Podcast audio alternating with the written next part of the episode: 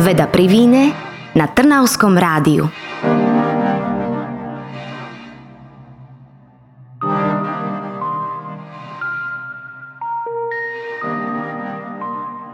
Pozdravím poslucháčov Trnavského rádia pri ďalšom vydaní podcastovej relácie Veda pri víne z Ústavu výskumu progresívnych technológií MTF STU v Trnave. Pokračujeme ďalším hosťom.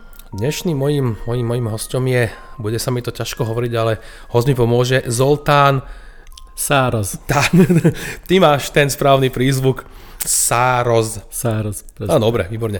Ty si náš kolega, na Ústave výskum progresných technológií. Ty si tu ešte nebol, takže porozprávame sa na nejakú tému, ale najprv sa nám predstaví, že? Ale skôr nezačneme. Ty si materiálový inžinier, alebo, alebo, alebo materiálový vedec, alebo čo si ty presne?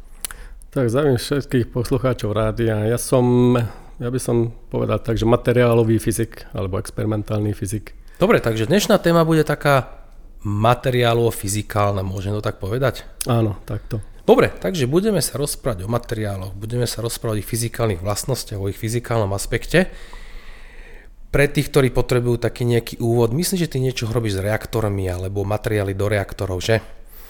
Áno, presne tak. Tieto materiály, čo skúmam ja, väčšinou sú pre použitie pre nukleárne aplikácie, čiže jednak pre štiepné aplikácie, jednak pre fúziu a tiež tie radiačné odolné materiály potrebujú aj do vesmíru.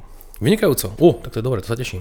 Lebo pravdu povediať, že ani neviem čo Zoli, ty si tu už niekoľko rokov, ale presne neviem ani čo robíš. Viem, že niečo s týmito materiálmi nukleárnymi a tak ďalej. Takže dneska materiály, fyzika, reaktory, snad nejaký ten kozmos a Zoli, tak najprv ťa poprosím, predstav sa, kto si, čo si, ako si a ako si sem došiel a kde si sa predtým po svete motal, pretože ty si sa aj po svete motal, my sme ťa nejak uzurpovali do zahraničia.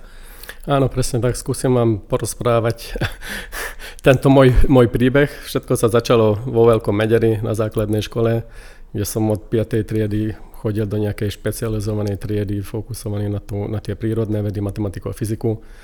Tam som vlastne mal tú triednu, ktorá nám učila aj tú fyziku. Sa mi tam tá fyzika trošku zapáčila. A potom som išiel do gymnázia, do Komárna, tiež do triedy špecializovanú na matematiku a fyziku. A vlastne pred maturitou bolo treba sa rozhodnúť, že kam pôjde človek, ako bude pokračovať ten svoj e, život profesionálny, takže mne tá fyzika bola blízka, som e, sa venoval bližšie tej, tej hlavne tej fyzike a tiež tej matematike. Som e, aj na tie fyzikálne olimpiády chodil počas štúdium na gymnáziu, takže som vybral tú fyziku. Uh-huh. To sa mi nikdy nechcelo chodiť po olimpiádach. Ja som rád riešil tie príklady uh-huh. a vlastne aj v tej triede bola taká atmosféra, že bolo nás trošku viacej, troch, štyroch, čo sa k tomu venovali, takže bola tam aj tá inšpirácia a mali sme dobrého učiteľa na tú fyziku aj na matematiku. Uh-huh. A ten e, náš učiteľ na matematike bol aj vlastne triedny učiteľ. Ten e, skončil univerzitu v Prahe, takže už tam bol taký vplyv. On nás potom vzal, vzial do Prahy vo štvrtom ročníku na triedny výlet aby nás, nás oboznámil aj s tou atmosférou, aj s pivom, aj so všetkým. Takže... Velice správne. Potom e, som sa rozhodol, že pôjdem študovať do Prahy. A kam si išiel? Čo to bolo? Ako univerzita? Tam som išiel na Univerzitu Karlovu, na Matfiz. Takže začal som tam môj štúdium, som tam dokončil magisterský štúdium. Vlastne potom do toho tretieho ročníku bolo, bolo také obecné, že sme boli všetci spolu. Potom sme museli nejak špecializovať a ja som si vybral špecializáciu makromolekulárnych látok, čo vlastne znamenalo materiály uh-huh. a som e, písal diplomovku na katedre fyziky materiálu. Vtedy som začal ešte s ľahkými kovmi a kompozitmi horčíku a hliníku. Takže som sa začal zaobrať s týmito materiálmi a študovať vlastne ich mikroštruktúru a materiálové vlastnosti. Aký si mal názov diplomovky? štúdium deformačných procesov v horčíkových zliatinách. Mm-hmm. Takže bolo to zamerané trošku a jednak e, na, na tú experimentálnu stránku, pretože som robil mechanické skúšky, e, robil som, skúšal, skúmal som mikroštruktúru, takže tie mikroskopické metódy, príprava vzorie, pozorovanie v elektronickém mikroskopu a tak ďalej. a tiež tam boli aj nejaké teoretické veci, čiže my sme študovali, e, ako prebiehajú tie deformačné procesy na mikroskopickém uh-huh. úrovni. Čiže pohyb dislokácií, defekty v materiáloch. A vtedy som ešte nevedel, že na čo to všetko bude dobré, pretože človek samozrejme chce venovať niečomu, čo má nejaký zmysel, čo uh-huh. prinesie niečo aj do bežného života, povedzme, alebo má aj nejakú aplikáciu. Ale keby som tom srnul, tak, tak eh, asi materiálnu fyzikovi alebo materiálový fyzik hľadá vlastne súvislosť medzi mikroštruktúrou a nejakými vlastnostmi fyzikálnymi či mechanickými uh-huh. a sa snaží modifikovať vlastnosti materiálu podľa áno. potreby. Jasné. Čiže si skôr taký experimentátor, že? Áno. Lebo áno. tí, čo už počúva našu reláciu, tak vedia, že my tu máme také nejaké experimenty a potom máme tú výpočtovú skupinu, takže ty si skôr tým, skôr tým materiálnym smerom myslíš, že aj u nás, pravda? Áno, áno. Dobre. Dobre, tak to bola Univerzita Karlová, ako Praha, fajn. Potom som tam pokračoval na tom doktor, doktorantském štúdiu. Samozrejme, tam si pokračoval Prahe samotnej? Tam som pokračoval, pritom som bol na rôznych stážích som strávil jeden semester v Budapešti na LT uh-huh. a tiež e, ako už doktorand jeden semester v Taliansku v Ancone. To je kde? V Ancona, to je na východnom brehu. A to nie pri mori? Pri mori pod Rimini asi 100 km. O, tak to máš veľmi dobrá kombinácia. Pekne pri mori. Bolo to aspoň v lete? Že si bol, bol som tam v lete, je to prístavné mesto uh-huh. a som tam bol od februára do júla, takže perfektné obdobie. Výborné. Tam sme si užili aj kúpanie mori, Aha. aj tú atmosféru taliansku. Áno, takže... áno, áno, áno. Prvýkrát to bol človek v, povedzme, v medzinárodnom prostredí uh-huh. a mhm. si všíma nejaké e, rozdiely e, medzi správaním ľudí tu u nás na Slovensku a treba v tom Taliansku. Uh-huh. Keď som mal prvé stretnutie s tým profesorom, tak mi povedal, že sa stretneme later morning, tak ja som tam už bol o 8, on prišiel o pol 11. Áno, ináč som si veľmi všimol, že vo svete je veľký štandard chodiť neskôr do roboty. Pro také, že 10. 11. hodina je štandard. Áno, je to štandard, že okolo ano. 10. tam začínajú. Samozrejme, tam zostávajú dlhšie. Tak, tak, tak, tak. Ale si myslím, že je to nastavené tak, že keď človek má ešte nejaké malé deti, tak ich zoberie do školy, potom uh-huh. potom kľudne pôjde do tej roboty. Samozrejme, Taléni si medzi tým urobili aj, ten, aj tú siestu, že hodinku si oddychovali, ale potom zostávali dlhšie v, to, v práci. Dobre, dobre. Tam bola taká doba prímorská strava, že? Také, Tam aj strava bola výborná. Samozrejme, človek bol študentov, takže nemohol si veľa dovoliť, Aha. ale ja som bol e, medzi tými šťastnými. Jednak e, ten, ten štipendium, čo dávala Česká strana, to bola trochu vyššie ako napríklad Slovensko a tie ďalšie uh-huh. štáty e, stredoeurópske dávali. Potom sme mali takového fajnového profesora, videl, že sa snažíme, tak nám, tak nám na nejaký malý grant, z čoho sme mali peniaze na vyskúšanie rôznych tých špecialít. Lokálnych, lokálnych gastronomických výrobkov. Takže, takže Čiže, takto sa pekne u nás postavilo. Áno, tvoja doktoránska stáž išla tým správnym smerom. Výborne, či to sme boli v Taliansku? V Taliansku, potom som dokončil ten, ten doktorát a dokončil som doktorát v roku 2009 a vtedy som už mal ako rodinu, som už bol ženatý, uh-huh. som narodená e, cerka, takže už som písal doktorskú prácu v takých podmienkách, ale potom už tam bol našťastie taký nátlak, že už e, som mal možnosť, alebo, alebo som už absolvoval e, príjímací pohovor v Holandsku, v Petene. A to bolo vlastne taký pozdok miesto do výskumného centra Európskej komisie. A takže tam ma prijali s tým, že E, že do toho leta musím spraviť alebo dokončiť ten doktorát. A či ty si bol v Holandsku od toho 2009, hej? Áno, v roku 2009 e, v júni alebo uh-huh. v júli som, uh-huh. som začal v Petene ako, ako postdoc a vlastne tam som prvýkrát stretol s tými materiálmi pre, pre jadrové použitie, uh-huh. pretože to bola tá skupina pre jadrovú bezpečnosť uh-huh. do ktorého ma prijali a tam som mal, mal za úlohu, e, vtedy boli v móde tie ODS ocele, čiže ocele, ktoré sú spevnené malými keramickými částicami a sa o tom uvažovalo, či sú hodné kandidáty pre palivové pokrytie pro tých, pre tých e, jadrových reaktorov budúcej generácie, tzv. štvrtej generácie, ale sa ukazovali, že už majú nejaké problémy, nejaké nevýhody tieto materiály a teda túto tematiku bolo potreba preskúmať. Mhm. Keď sme pri tom, toto by si možno mohol približiť, čo to znamená tá štvrtá generácia. Viem, že také niečo je, ale vôbec neviem, čo to znamená. Čo je prvá, druhá, tretia, štvrtá generácia? E, teraz súčasné generácie, e, reaktory sú generácie tretej alebo 3+. Uh-huh. To sú väčšinou tie e, reaktory tie generácia 3 plus sú nejaké už vylepšenia ale tá štvrtá generácia znamená jednak rýchle reaktory, je tam dokonca 6 konceptov, takže tieto, e, tieto reaktory e, sa líšia v tom, že aký je ten hľadiaci médium. Aha.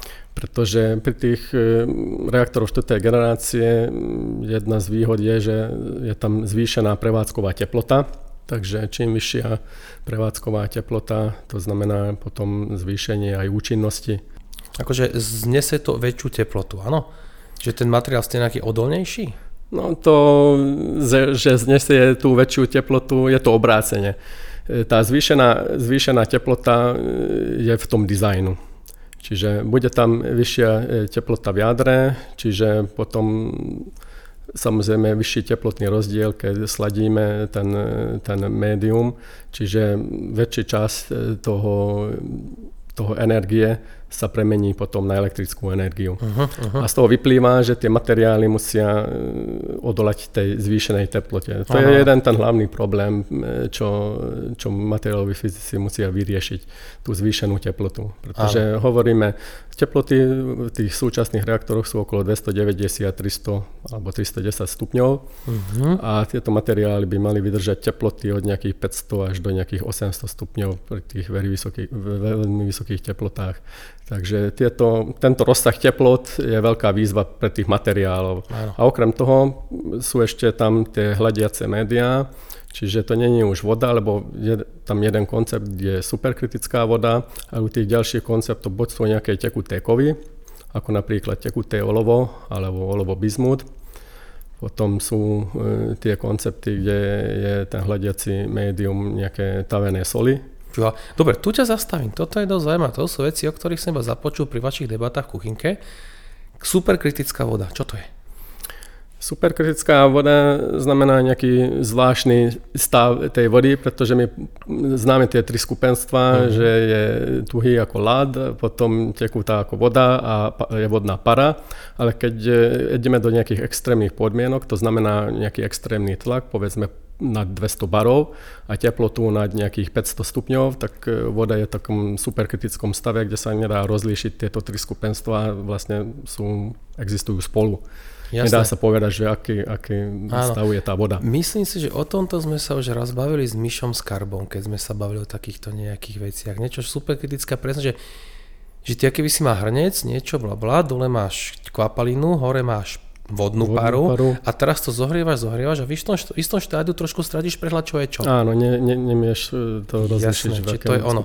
Akurát to je taký, taký pre mňa ako pre lajka taký paradox, že takéto niečo funguje pri vysokých teplotách a ty to Aj ten vysoký tlak tomu potrebuje. No, a ty to, to používaš ako chladiace médium.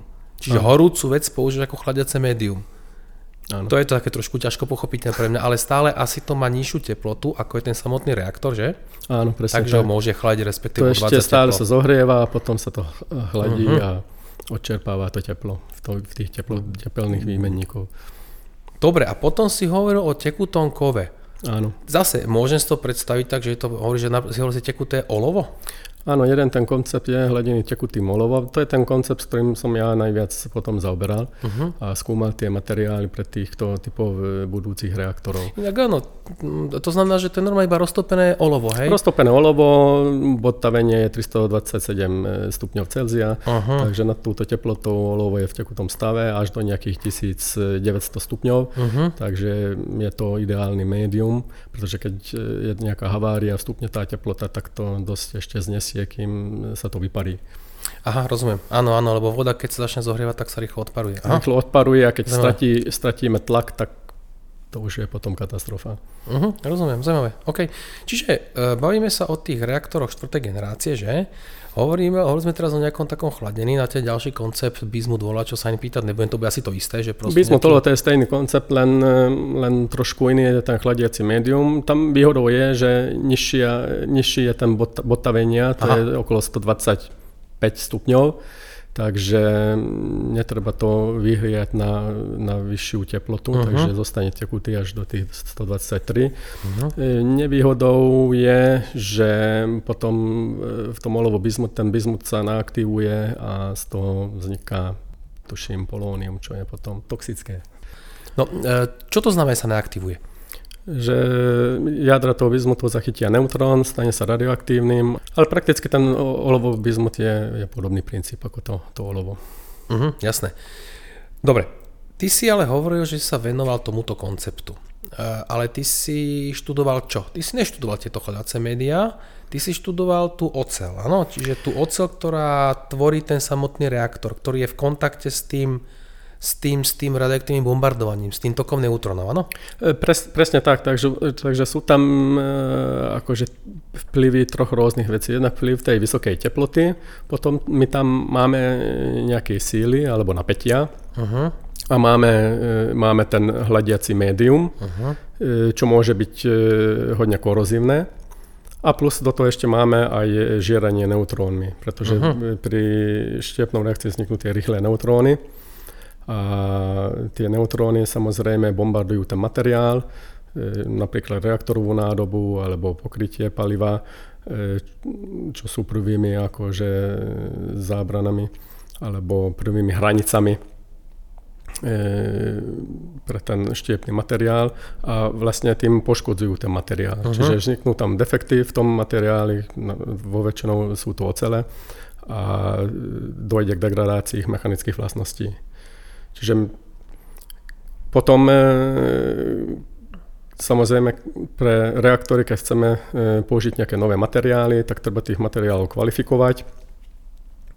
A ten kvalifikačný proces je, je dlhý a potom, e, potom tie regulátory, tých regulátorov zaujíma to, že či ten materiál a ten komponent, vlastne, čo je vytvorený z toho materiálu, že zachová tú integritu za nejakú určitú dobu. Uh-huh. Takže treba to preukázať a ukázať, že tie, tie materiálové vlastnosti budú zachované za nejakým 60 rokov. Jasne. Dobre, ako toto funguje? Hej? Že v podstate pre človeka, čo počul tú reláciu, ako si to má predstaviť, ale v podstate aj pre mňa. Ja, ja týchto veciach veľa neviem, že ty máš nejaký koncept nejakého materiálu, hej? že máš nejakú ocel s nejakými prímesami, ty si o nejakých keramických veciach urobíš asi z toho nejaký prefabrikát, niečo, nejakú vzorku a teraz ju testuješ. Ako ju testuješ? Dobre, Jednak to môže byť e, ten vývoj materiál tak, že ten vývoj je zakladaný už na nejaký existujúci materiál, uh-huh. existujúcu ocel a treba to vyskúmať, e, či to vydrží aj tie e, zvýšené predpoklady alebo tie, tie extrémnejšie prostredia, alebo sa vyvíja úplne nový materiál. Uh-huh. Takže ten materiál môže mať objem buď nejaký laboratórny objem, že je to pripravený experimentálne, takže máme potom malé objemy toho materiálu, alebo môže byť väčší kus toho materiálu, keď je to nejaký komerčný ocel, buď nejaký plech, uh-huh. alebo tyč, alebo trubka. Uh-huh. A my vlastne z toho pripravíme vzorky Väčšinou tieto skúšky sú na neštandardných vzorkách, čiže je tam jednak tá miniaturizácia tých testovacích techník, pretože väčšinou buď máme málo z toho materiálu, alebo potom, keď sa skúma ten materiál e, ožiarenými neutrónmi, ten je radioaktívny, to sa skúma v horkých komorách za špeciálnych podmienok, čiže potrebujeme z toho skúmať čo najmenší objem toho materiálu.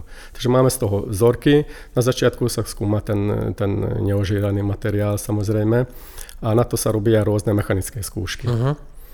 A mechanické skúšky to môžu byť od, môžu byť od najjednotnejšie ťahové skúšky, potom nejaké lomové skúšky, e, potom nejaké komplikovanejšie skúšky, keď je ten materiál porovnaný do toho média, napríklad do toho tekutého olova a tam e, urobíme v tom tekutom olove tú, tú ťahovú skúšku. Uh-huh.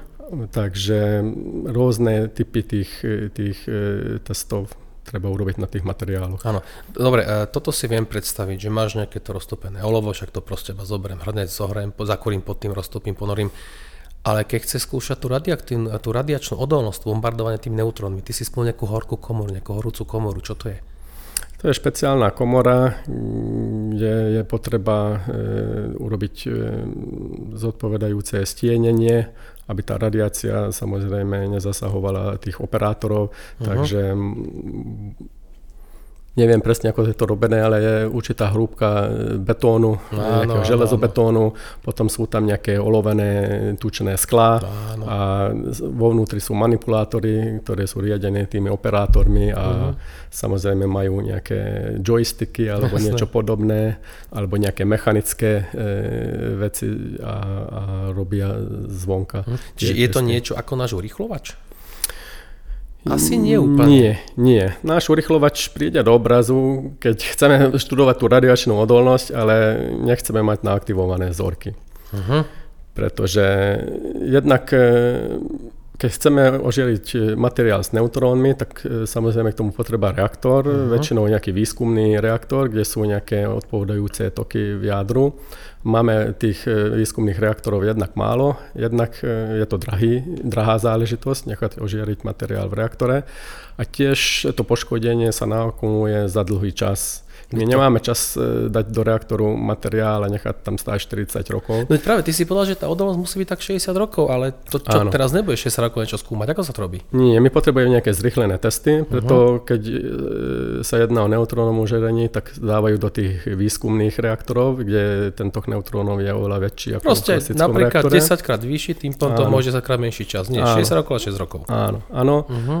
A potom ďalšia varianta, čo my skúšame, že nahradiť ožieranie neutrónmi pomoci nabitých částic, čiže uh-huh. jónov.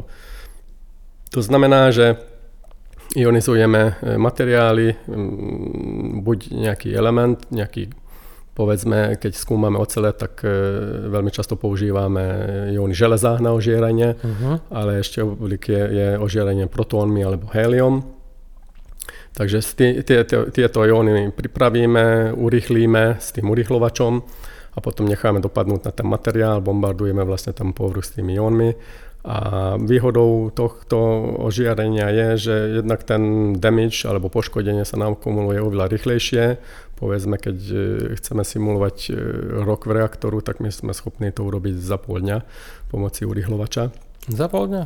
Á, ano, alebo za pár hodín. Uh-huh. Takže to je tá, tá výhoda.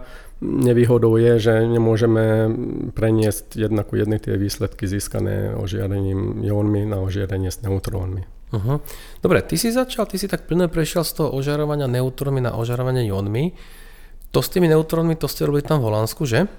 Tam a, a sme taký nejaký reaktor, alebo? V Holandsku je výskumný reaktor, high flux reaktor, čo má už vyše 60 rokov. Tam sme mali aj ožiarovací experiment samozrejme na tom bol teraz, e, alebo beží veľký európsky projekt Štrumat, uh-huh. kde sa skúma e, tie materiály, čo tam boli ožiarené ale v tej dobe to bolo, prebiehalo samotné ožieranie, takže na, tom, na tie materiály som nepracoval v tej dobe, tam sme skúmali neožierané materiály potom. Ale skúpa, skúmali sme ich e, jednak e, v tom tekutom olove, o čom som hovoril, a mali sme ďalšie laboratórium, kde sme skúmali v tých vodných podmienkach, napríklad v tej superkritickej vode. Jasné. Uh, lebo, čiže to sú tie neutróny, ale potom si plynule, plynule prešiel do ožarovania jónmi a to je vyslovene naša aplikácia, čo u nás na ústave môžeme robiť, lebo ten jónový urychlovač. U nás napríklad neutróny nemôžeme ožarovať.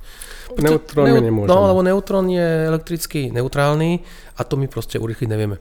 My vieme urychliť iba to, čo je nabité, čiže jóny. Hej, takže toto, tieto experimenty oni robíme aj u nás, že?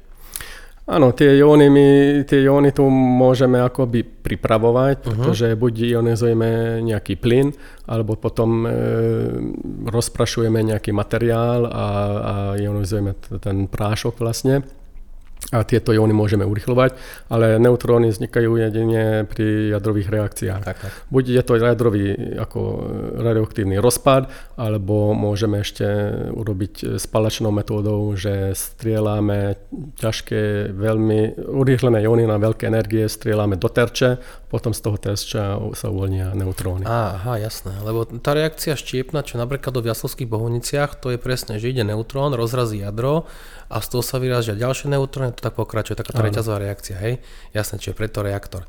Dobre, či to si bol v tom Holandsku a ty si tuším priamo z Holandska prišiel k nám, že? No, trošku to bolo ešte komplikovanejšie. Ja som od toho roku 2009 strávil 3 roky v tom Holandsku uh-huh. a potom som e, pokračoval e, v Francúzsku, e, v Grenoble. Je tam ten výskumný reaktor ILL, Institút Lau Langevin. Uh-huh. To je akoby mekka toho neutrónového výskumu. Čiže možno, že stále ešte najsilnejší neutrónový e, zdroj na uh-huh. svete.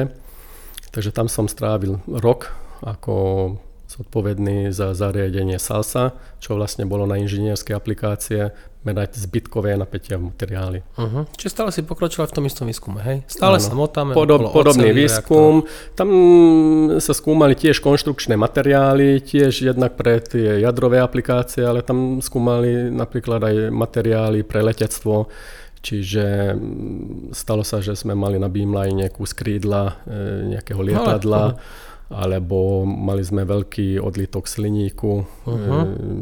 čo sme museli namerať nejaké vnútorné napätia, uh-huh. alebo potom už vtedy boli v móde tie additive layer manufacturing, že sa rozstaví ten materiál, po vrstvách sa vybuduje tá súčasť, ako že by 3D printing, 3D printing e, tých kovov, takže napríklad ESA už s tým experimentoval, takže sme mali nejaké takové súčiastky 3D printnuté uh-huh. na beamline čo sme, čo sme skúmali, alebo Dobre, zvary. Jasne, tak hovorí, že beamline, čiže beamline to myslím tak urychlovačovo. Alebo nejaký urychlovač? Nebol to, nebol to urychlovač, ale ako máme ten zdroj tých, tých neutrónov, čo je ten reaktor. Čiže potom. Dobre. potom je vytvorený zväzok e, neutrónov a samozrejme to má tiež nejaký guide, uh-huh. nejakú lineu, nejakú beamlineu, po ano. ktorom letia tie neutróny a na konci je nejaké zariadenie. A čiže tiež to proste musíš fokusovať, nemôžeš to len tak pustiť Áno, musí, Aha. musí sa z toho urobiť e, zväzok, paralelný rozumiem. zväzok a potom na konci je nejaká stanica, väčšinou nejaký defraktometer. Uh-huh, rozumiem. Zaujímavé. Dobre, e, potom ale takto, lebo pri tých jadrových reaktoroch si to viem predstaviť, tam bombarduješ tými neutrónmi, aby si testoval to ožiarenie, ale v týchto prípadoch, keď si mal nejaké krídlo a bombardoval to neutrónmi, prečo? Čo si chcel testovať? Mm, to je vlastne diffrakčný experiment. Čiže mali sme zväzok neutrónov, samozrejme tá energia je veľmi malá. Uh-huh. Čiže boli to akoby studené neutróny, čo majú veľmi malú energiu a v porovnaní s tým reaktorom to boli nižšie alebo inakšie toky samozrejme. To trošku naaktivuje tam ten, ten materiál, ale není to isté, ako by ten materiál sedel v jádra uh-huh, toho uh-huh. reaktoru. A tu nás e, zaujíma vlastne rozstýl tých neutrónov v, e, v kryštalických materiáloch. Čiže normálne na detektore sme mali nejaký difrakčný zoznam a vyhodnotili sme tie, tie difrakčné zoznamy. Aha, takže, alebo záznamy. Aha, takže nie len simulovanie toho radiočného toku Nie, ale dá sa s tým e, zistiť e, vlastne informácia o štruktúre materiálov. Keďže máme kryštalický materiál, sú tam tie atomové roviny, tak keď tam dopadne ten neutrónny zväzok, tak sa odrazí a môže vzniknúť uh-huh. difrakcia. Dobre, toto sa robí rengenovou difrakciou. Aká je výhoda medzi, aké je rozdiel medzi rengenou a neutrónom? Prečo neutrónová? Prečo neutrónová difrakcia? Jednak e, rôzne vlnové dĺžky, Uh-huh. Má neutróno, tie, tie studené neutróny majú inú vlnovú dĺžku a na druhej strane je vlastne prienik toho žierenia do materiálu. Väčšinou, keď hovoríme o tých rengenových metódach, je pár desiatok mikrónov. Aha, tá hĺbka, do čoho to žierenie preniká, možno, že pri tých synchrotrónoch trošku hĺbšie ale v prípade tých neutrónov môže byť tá hĺbka niekoľko centimetrov. Uh, Takže v železa, tam je, čo sme mali tie podmienky, tak sme mali asi nejakých, ja neviem, 10-15 cm hĺbky do železa. 15, to je veľa. Jasne. A, a ďalšia výhoda tých neutrónov, samozrejme, keď e, sú tie tie rengenové lúče e, u tých synchrotrónov, tie sú veľmi e, energetické, uh-huh. takže to zahrieva ten vzorek. To sa ja. môže stať, že keď človek hodne fokusuje veľmi intenzívny zväzok, tak rozparí tú vzorku. Že to zničíš, aha. A tie neutróny majú veľmi nízku energiu, by som povedal, nejaký zlomok elektronvoltu, uh-huh. čiže to vôbec nezahrieva ten materiál. Rozumiem, rozumiem. Dobre. Čiže hodné aj potom na nejaké biologické materiály. Uh-huh. Dobre, tak to sme vo Francúzsku, bombardujeme neutrónmi na všelaké účely. Potom kam si sa vybral? Potom som pokračoval v Manchesteri na School of Materials, My, Manchester University. Ani, neviem, ani neviem. A tam si všade chodil s rodinou? Všade s rodinou. Nenadávali? No. Mm, deti boli malé, takže im prakticky bolo Ti ešte nevedeli jedno, nadávať? Že, že kde bývame a uh-huh. v akom jazyku sa musia učiť. Takže... Dobre, čiže Manchester? Manchester, tam bol zaujímavý projekt, to bol zase trošku bližší tomu, čo som robil na univerzite. E, to bolo na skúmanie hexagonálnych e, kovov, čo sú horčík, e, cirkóniové zliatiny, a vlastne tam študovať tiež nejaké deformačné mechanizmy, pretože tam bolo úlohou vyriešiť e, tvarovanie týchto zliatín. Boli tam aj titanové zliatiny pre, pre lietadla, takže tam pretože tieto kovy majú hexagonálnu štruktúru, tam tá symetria je oveľa nižšia ako pri tých kubických a ťažko sa tvarujú tie materiály. Keď hovoríš kubický, hexagonálny, to je tvar kryštalické mriežky, áno? Áno, tvar Čiže ako sú tie atómy rozložené, rozložené. vnútri Kubické to je normálne kocka. NaCl, kuchynská sol. Áno, áno, takže uh-huh. tam e, tých rovín symetrie je veľa, uh-huh. v tých hexagonálnych materiáloch menej, takže horšie sa zdeformujú tie materiály. Dobre, dobre. Uh-huh. Manchester? Potom? Manchester. Po Manchesteru som sa vrátil do Holandska. Uh-huh. Preto, lebo ja vnímam, že ty, ty si k nám došiel z Holandska, že? Áno, áno, áno. Takže Jasne. ďalších 6 rokov som ešte strávil v Holandsku, uh-huh. taktiež v Petene, takže... Tam si sa vrátil asi k pôvodnej téme? Tam som sa vrátil, áno, do tej pôvodnej skupiny, uh-huh. ale už potom boli nové tie, tie výzvy, skúmali sme inakšie materiály, sme používali iné metódy, ehm, jednak tú nanoindentáciu, potom e, už bolo v móde tie focus dion beam vyrezať nejaké malé útvary a vtedy som viac e, zorientoval tiež na tie materiály pre olovom hladené reaktory. Dobre, a stále sa bavíme o tých reaktoroch. Áno. No dobre, no a potom si prišiel k nám, teda, myslím, že. Áno. Tu pokračuješ tiež v takýchto reaktorových aplikáciách? Čiastočné, áno, áno tu, mám možnosť sa zaoberať e, vlastne štúdiom radiačnej odolnosti jednak uh-huh. týchto materiálov, pretože tieto materiály som už nejak e, znal a vlastne E, mám dobré spolupráce aj so zahraničnými partnermi v tejto tematike, takže jednak pokračujem s týmito materiálmi, uh-huh. ale sú aj nové možnosti jednak e, ísť do toho smeru materiálov pre vesmír, čo môžu byť aj konštrukčné materiály, aj potom nejaké polovodiče. Uh-huh. Takže to tiež príde do úvahy. Dobre. Vieš čo, a... toto si necháme, Zoli, toto si necháme, lebo to sa mi tak páči, to je taký bomboník na záver. Poďme naspäť ešte k tým reaktorom a k tej radiačnej odolnosti. Čiže to je presne to, čo si začal už spomínať, že teda, teda jednak sa bombarduje neutrónmi a potom sa bombarduje jónmi. A to je to, čo robíte aj na našom, jak to mi hovorí, domiešavači? to, čo robíme tu u nás. Pretože čo som robil Petene, tam e, vlastne som robil e, skúšky v tom médiu a to bola vlastne kombinácia toho média plus nejaké termomechanické síly. Takže uh-huh. tam sme nemali zapojené ten, e, to poškodenie pôsobené radiáciou. Uh-huh. Takže toto, čo my, my robíme, my sme schopní urychlovať tie jóny, bombardovať tý, tie materiály a vlastne vytvoriť tam e, nejaké poškodenie. Uh-huh. Jednak sa tam vytvorí poškodenie a potom ďalšia vec, čo sa stane, e, je, že my implantujeme aj helium z tohoto dôvodu, že hlavne v tých fúznych reakciách, kde vyletia neutróny veľmi, s veľmi veľkou energiou, okolo 14 MeV, tí sú schopné naaktivovať tie, tie atómy v tých konštrukčných materiáloch a vzniká hélium. Čiže s tou transmutáciou vzniká hélium v tom materiáli. Je, či on vzniká vnútri? Vzniká vo vnútri v tom materiáli a otázkou je, že čo sa stane s tým hélium. Uh-huh. Keď sa tam tvorí málo hélia, tak e, hélium nejak difunduje tej mriežke. Je, potre- je dobré, keď sú tam nejaké záchytné centrá, ktoré zachytia ten hélium a sa nevytvoria bublinky. Problém sa stane, keď sa začnú tvoriť bublinky, začnú rásť tie bublinky, potom e, sa zhoršujú mechanické vlastnosti, ten materiál sa stane krehkým. E, keď si dobre spomínam, myslím, že takéto niečo som videl u nás, nejaké bublinky Helia Marisa, mi niečo ste publikovali, že Áno. Vy urobíte ten experiment, niečo prebehne, teraz tá vzorka si vyberie, ona sa nejak pripraví a dá sa pod mikroskop. A niečo sa mi Marí, sa to aj publikovalo, nejaké bublinky helia, palonogami vysvetloval.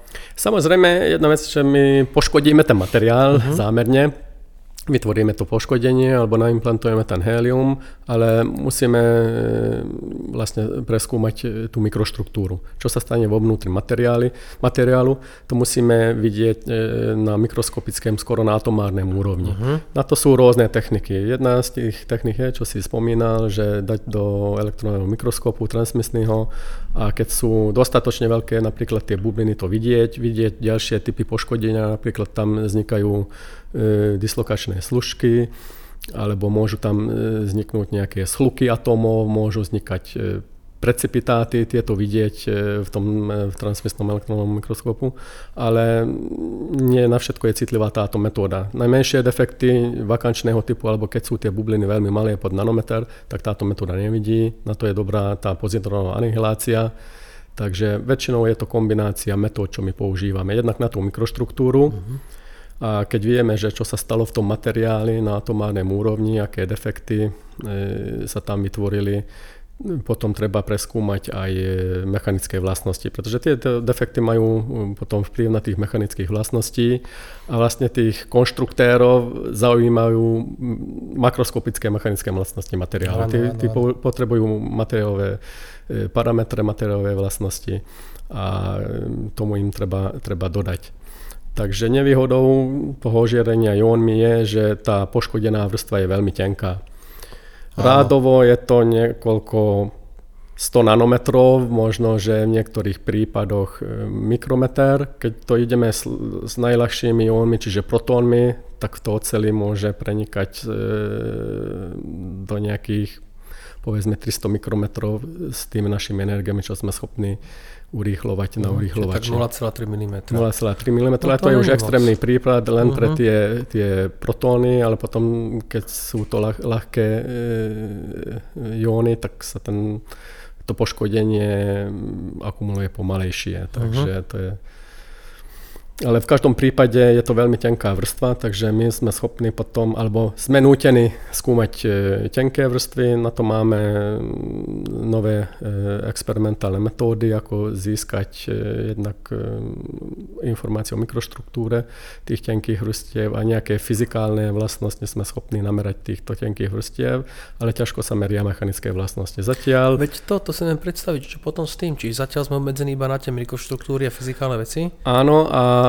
povedzme nanomechanické vlastnosti. Na to sa už je tá nanoindentácia, kde do toho materiálu pichneme veľmi ostrú ichlu do, do nejakých malých hlubok, uh-huh. do mhm. toho mikrometra a s tým, z tej skúšky sme schopní určiť nejaké veľmi lokálne nanomechanické vlastnosti, čo je nejaká uh-huh. nanotvrdosť plus e, zmena Youngova modulu v tej vrstve. My sme tu robili taký nejaký, neviem koľko týchto ožarovaní alebo bombardovaní ste robili, ale ja si spomínam také niečo, Palonoga to nazval, že monster implantácia. Mne sa ten názov strašne páčil a ja som aj hovoril, že vy, keď to budete publikovať, aj to nazvite monster implantácia. Ja si pamätám, že v Astronomii bola taká pred nejakým časom, že Millennium Simulation. To bola nejaká akorát tej, v tej dobe akože najväčšia simulácia vesmíru. A tak sa to aj bolo. Všade, keď niekto povedal Millennium Simulation, každý vie, čo to je. Dobre, to už je plno dávno prekonané. A sa mi tiež páči, že monster implantácia. Áno, Prečo to sa, monster? To sa dialo u nás. Ako som hovoril, to sú veľmi lokálne vlastnosti, čo z týchto tenkých vrstiev dajú získať a samozrejme inžinieri a konštruktory potrebujú tie makroskopické vlastnosti, E, takže sme snažili ožiariť hrubšiu vrstvu. Uh-huh. a na konci tá vrstva ožiarená mala hrubku okolo 65 mikrometrov, čo nie je ešte stále nejaké no. makroskopické no. číslo, ale keď porovnáme so 100 nanometrami, uh-huh. tak to je už, už veľmi silná alebo hrubá vrstva. Uh-huh a to nám stálo dosť času. Do toho sme, Koľko myslím, investovali skoro tisíc hodín e, bombardovania, čo je neštandardné, pretože väčšinou tie jónové labáky nemôžu dovoliť taký veď to, veď toto. dlhý čas na bombardovanie. tá výhoda, že tú mašinu tu máme, takže preto ten docela akože poviem unikátny, ale proste zaujímavý. Vy ste ano. to nerobili stále non-stop. Vy ste vždycky, medzi nejakým experimentálnym, keď bolo voľné miesto, tak ste pokračovali. Tuším, tak nejak na preskačku sa to robilo, nie? No, áno, nebolo to pretože, pretože bombardovanie jednak e, kvôli tomu, že to bolo tako, takzvané viac krokové implantovanie, pretože uh-huh. väčšinou sa zvolí jedna energia, jeden typ iónu a s tým sa ten materiál ožiarí. Uh-huh. My sme samozrejme zafixovali typ iónu, to bol helium, uh-huh. ale robili sme pri rôznych e, energiách. Si myslím, že mali sme ah. 28 alebo 30 krokov, 30 rôznych energií. A prečo? To bolo preto, pretože tú vrstvu chce, sme chceli naimplantovať e, homogénne s tým hélium, aby tá koncentrácia hélia bola rovnaká v celej vrstve a potom tiež ten povedzme poškodenie alebo damage E, čo má nejakú jednotku, e, odborníci uh-huh. povedajú DPA, Jasne. Displacement per atom, aby to poškodenie bolo tiež homogénne po celej vrstve. Uh-huh. Dobre, ale prečo si menil energiu? Prečo nemôžeš zobrať jednu energiu a implantovať dlho? Keď zvolíme jednu energiu, tak máme nejakú určitú hĺbku prieniku toho jónu do toho materiálu. Keď zvolíme nejakú malú energiu, tak sme obmedzení tou, tou hĺbkou, povedzme. Ja, že ty si nastavíš nižšiu energiu, on sa dostane do nejakej hĺbky. hĺbky. Potom Teraz, zvýšim chceš... energiu, do, vyš, do vyššej hĺbky pôjdeme. Á, pôjdeme rozumiem, vždycky hĺbšie, hĺbšie do toho materiálu so zvyšovaním energie. Áno, ja som si predstavoval XY, že na ploche je homogénne, ale vy chcete homogénne aj v treťom rozmeri. A pr- ja, je zaujímavé, dobre, dobre, už rozumiem. No dobre, jak to dopadlo? Už ste hotoví?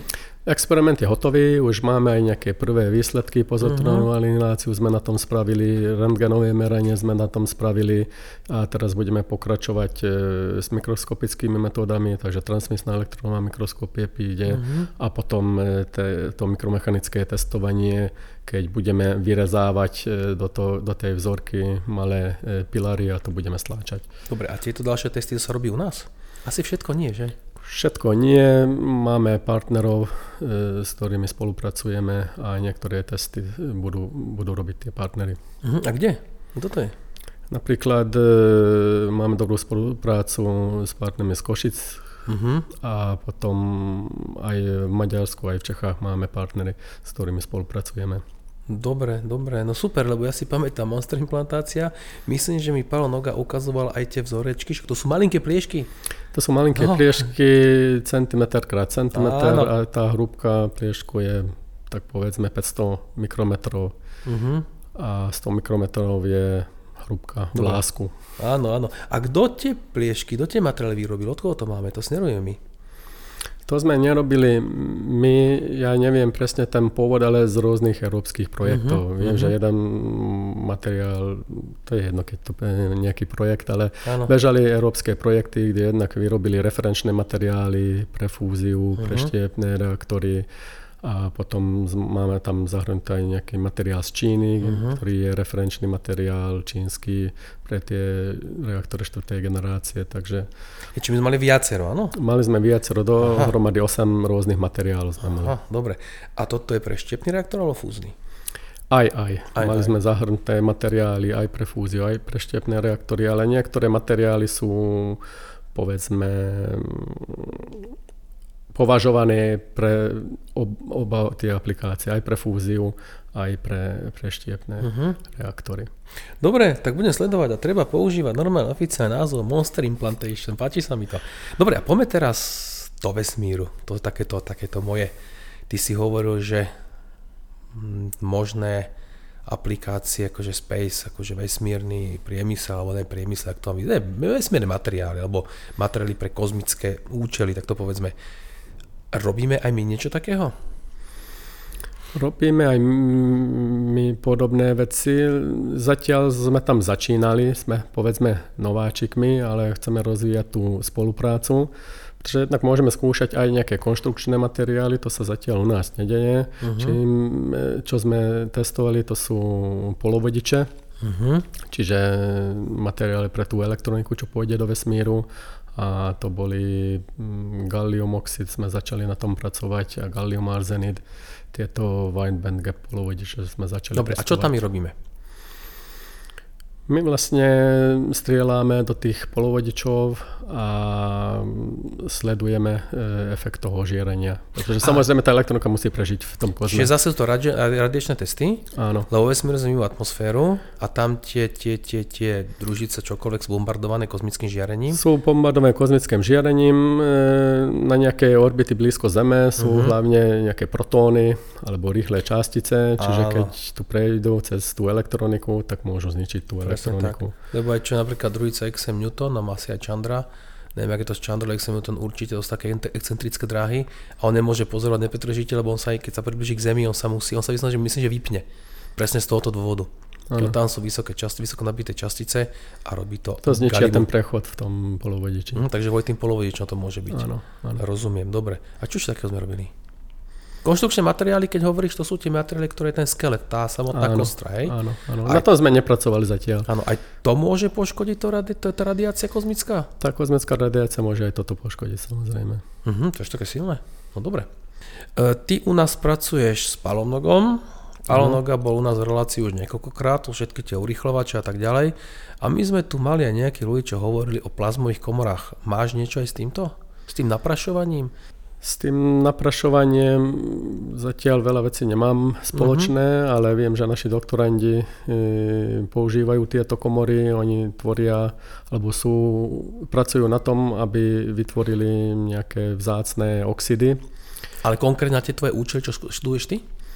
Nie, na, te, na tie moje účely tie, tie oxidy sú spi, buď nejaké katalytické materiály, hmm. Alebo potom sa dajú použiť ako, ako polovodiče. Hmm, čiže takže iné, iné projekty. Iné, iné projekty, pretože uh-huh. jednak e, s tými ionovými zväzky sa dá e, poškodiť ten materiál, potom môžeme používať tie ionové zväzky aj na analýzu materiálov, uh-huh. čiže my sme schopní pomoci tých ionových zväzkov e, namerať zloženie materiálu, aj ten hĺbkový profil do, do malých hĺbok, do niekoľko stovek nanometrov alebo mikrometrov.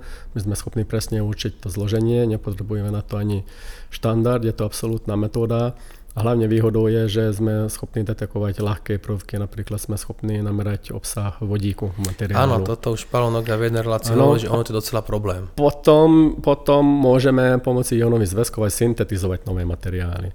Čiže uh-huh. čo skúmajú naše doktorandi, že buď sa im podarí e, vytvoriť tá vrstva už s tou správnou tachymetriou, napríklad PDO2, uh-huh. čo sa hľadá teraz, čo nebolo zatiaľ pozorované len raz keď sa im to podarí, tak to je senzácia, keď nie, tak potom ďalší krok, že do toho budú strieľať s ionmi a áno, áno. snažiť vytvoriť e, túto zlúčeninu týmto spôsobom. Áno, to je spôsobom chalani tu už boli, no, že tom presne áno, hovoril. Ma zaujímalo, že ako to je spojitosti s tebou. Čiže to je už je úplne izolovaný, ty si ten, čo strieľa, likviduje a, a snaží, snaží sa poškodiť. Áno, áno. Dobre, dobre Ale spolupracujem aj s nimi, pretože sam, samozrejme my, sme, my hľadáme materiály, čo sú odolné radiácii ale nie len radiačné odolné materiály, ale tieto materiály potom pôjdu do tých hľadiacich médiá, napríklad do toho tekutého olova, uh-huh. takže je tam aj potom interakcia medzi tekutým olovom a materiálom, takže môže tam byť korózia uh-huh. alebo nejaký rozpustenie tohoto materiálu, takže tam tiež potom sú rôzne, rôzne stratégie, ako ochrániť ten materiál alebo vlastne ten komponent voči tým environmentálnym efektom. Jasne. Jedna z možností je, že treba tam vytvoríme nejaký, nejaký povlak na materiály, nejakú tenkú vrstvu, čo ochráni ten, ten materiál napríklad proti tej korózii. Uh-huh. Takže čo chlapci robia, že tam e, naprášia nejaké vrstvy, to je zaujímavé aj z hľadiska ochrany toho komponentu, takže Uh-huh. Čiže robíme aj takéto vyslovene, že vývoj týchto materiálov? Zatiaľ to vyzeralo, že iba testujeme. Zatiaľ testujeme, ale sme aj v jednom európskom projekte, kde oh. sa vyvíjajú tieto Jasne, materiály. Uh-huh. A samozrejme to jónové ožiarenie spolu potom nejakými mikromechanickými testovaniami sa používa ako screening technika v tom vývojovom štádiu, čiže je väčší počet tých materiálov, otestuje sa s týmito metódami a rýchle sa dá vyselektovať, ktoré materiály sú perspektívne uh-huh. a potom, potom študovať ďalej len tie perspektívne materiály. Dobre Zoli, normálne, že spoznávam svojich kolegov, čo robia, lebo síce my to stretáme na chodbe a všeli kde v kuchynke a obývačke, ale nikdy není čas ísť tako do takže konečne už viem, čo robíš presne konkrétne s palomnogom. Dobre, čo do budúcna? Ideme, máme niečo také, taký highlight do budúcna, že, že, že ochádzame sa o nejakú spoluprácu, ktorá je fakt, že by som povedal, že sexy. Ja viem, že dosť Palo Hnoga hovorí o tom space research, alebo ako to nazval, o tých kozmických technológiách, že, že komunikujeme s rôznymi ľuďmi týmto smerom. Ja si myslím, tu máme docela dobrú perspektívu. Áno, jednak e, sú tie, tie vesmírne aplikácie, uh-huh. čo mhm. sú pre nás e, zaujímavé a čo sú akože sexy áno, áno, áno. v dnešnej e, dobe, takže jednak ideme s tou cestou tých polovodičov. Uh-huh. Takže na to máme e, aj domáce projekty, teraz sa snažíme dostať do nejakého zahraničného projektu. A samozrejme potrebujeme aj e, získať nejakú expertízu na týchto, týchto materiáloch, pretože zatiaľ sme fokusovali hlavne na, na ocele a na, na kovové materiály, takže to je iná kategória tých materiálov, tých funkčných materiálov. uh-huh. A potom ďalšie smery sú jednak sa zapojiť viac do toho, do toho vývoja tých, tých materiálov pre rôzne aplikácie, kde sú radiačné prostredia a tiež ideme smerom povedzme tej miniaturizácie, čiže vývoj nových testových e, metód, e, ktoré sú schopné povedzme analyzovať malý objem materiálu, z čoho uh-huh. sa dá stále získať nejaké makroskopické vlastnosti. Áno, to som pochopil počas tejto relácie, že to je docela problém. A potom, uh-huh. potom ďalší, ďalšia vetva sú tzv. in situ experimenty, čo znamená, že kombinácia toho radiačného prostredia plus e, teploty, e, napätia a, a toho, toho média. Čiže povedzme, keby sme ťahali vzorku v tekutom olove a pritom by sme do toho aj strieľali. No, ale to potrebuješ na to ale zariadenie. Ehm, čo už nevyzerá veľmi jednoducho. Potrebujeme ten experimentálny setup, čo nie Aha. je jednoduchý. Samozrejme, Jasné. ten urychlovač samotný máme, vieme postaviť aj nejakú celu, kde môžeme rozstaviť uh-huh. to olovo, môžeme v tom ťahať ten, uh-huh. ten materiál, ale samozrejme tieto tri veci dať e, dokopy je to ťažké. A ešte naviac väčšinou je potreba regulovať tú chémiu v tom prostredí. No. A robí sa to niekde vo svete?